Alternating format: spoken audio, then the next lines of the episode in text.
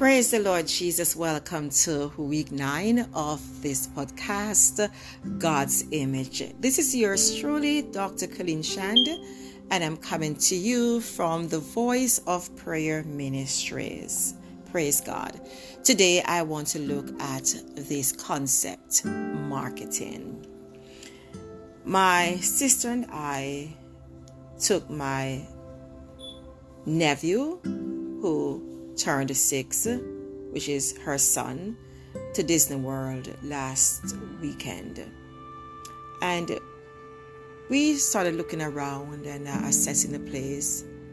I perhaps haven't been there for about uh, 12 years. Right. Hmm, maybe yes. And perhaps she the same. And uh, we started discussing whether Disney in California would actually look like this Disney here in Orlando.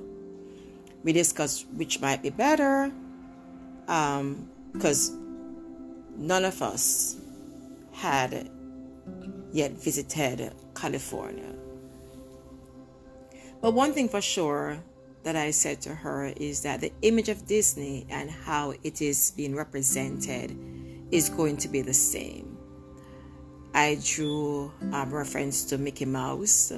I said at either park or outlets, Mickey Mouse is going to look the same. This big yellow oversized boots, red shorts with two white spots, the long black tail, white gloves, and this this black headband that look like two additional ears and the same smile, you know. And even if you purchase a souvenir or accessories, Mickey Mouse is going to look the very same. I just highlighted Mickey Mouse, but all the characters are in the parade. The setting is going to be the same. In design, it's not going to change anywhere whether at you go to Orlando in the mall or you go to when I, I mean the parade is not at the mall, but in terms of the other things that I made reference to, it's going to look the same. Um, we spoke about how all the workers at Disney World smile at you. There's something about marketing. There's something about image. They want to make sure that um, you feel the love, the energy, you want to come back. True, I would say, until you know, I went into the restroom and one of the workers my group, you know, belonging to my um, race. um, she didn't look so pleasant doing the restroom. And I had intended to say to her, Thank you for keeping the restroom clean. But she was attending to one of the stalls and I had to leave. Yet all the bathrooms were clean anywhere that she went in the Disney all the bathrooms were clean and you could identify these workers because they were all immaculately attired in their white uniforms.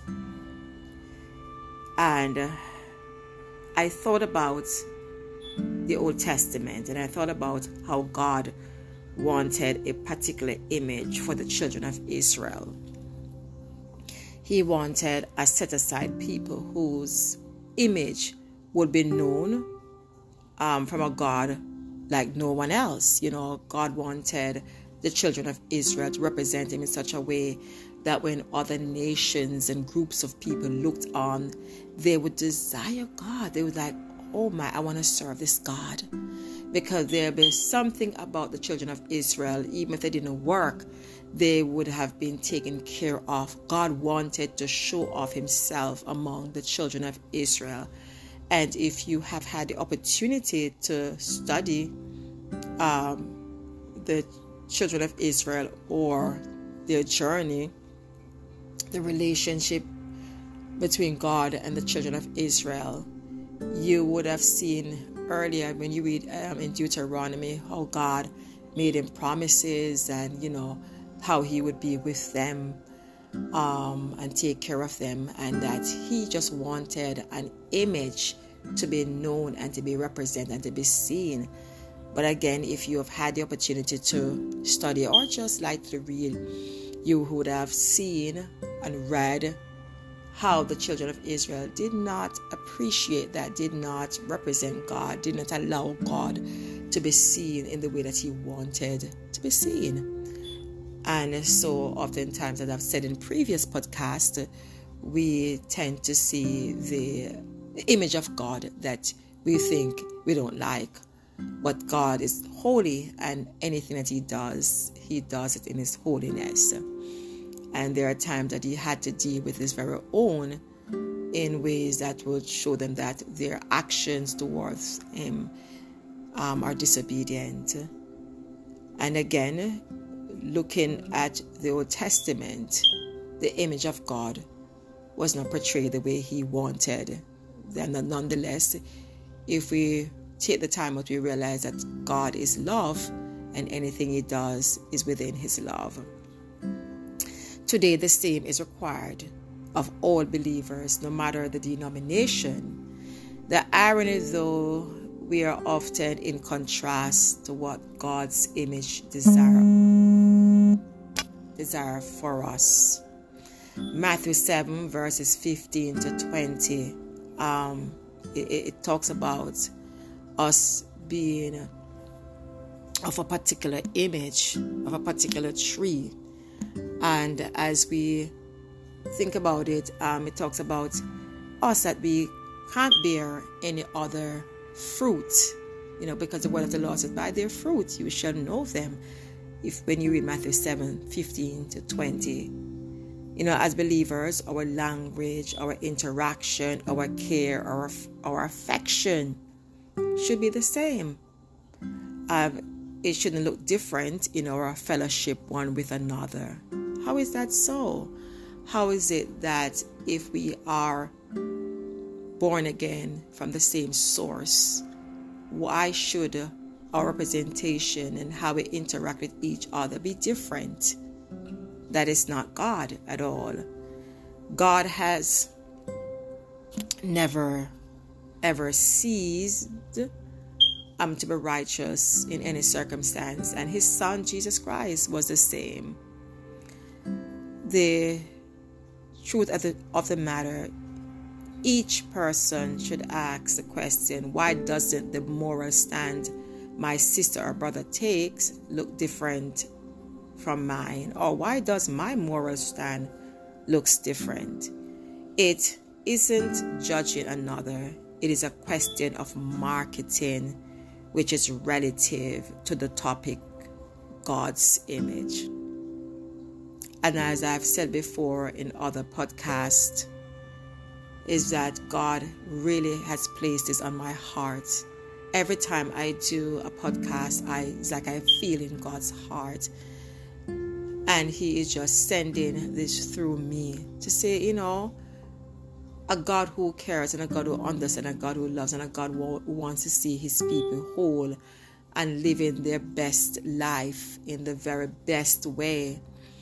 But when He looks down and He looks at the churches and He looks at individuals within even one particular church, is He really pleased with the things the world is saying. Of course, as I continue to reflect on second uh, First Peter 2, yes, First Peter 2, verse 12, I think, hope I got that correct, where it said, Live good lives among the pagans, that though may though they may accuse you of doing wrong, God said, the word of the Lord said that, you know, they will come to honor you because you would have been representing Christ in such a way that they have to come back and say, listen, you know, you truly represented God.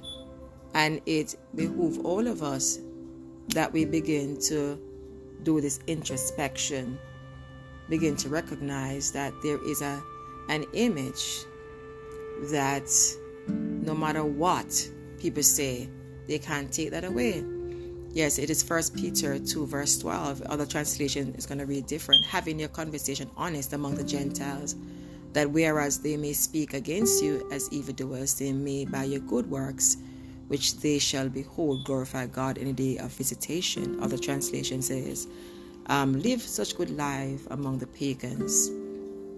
And uh, so the, the question is if we want to ensure that we are marketing God, we must begin again to continuously do an introspection because our neighbors are looking on, our co workers.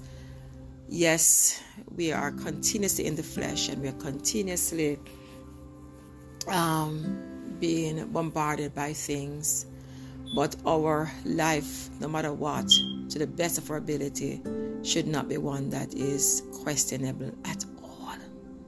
Live such good life. So again, we're talking about marketing. Just look about, look around you, look in your life, look at how you you you interact with your family. Um, are you marketing God within your family, your co-worker? Again, I want to thank you very much for tuning in to God's image through the voice of prayer. Again, I'm your student, Dr. Colleen Shan, and it is indeed a pleasure for me to always share God's word in Jesus' name. Amen.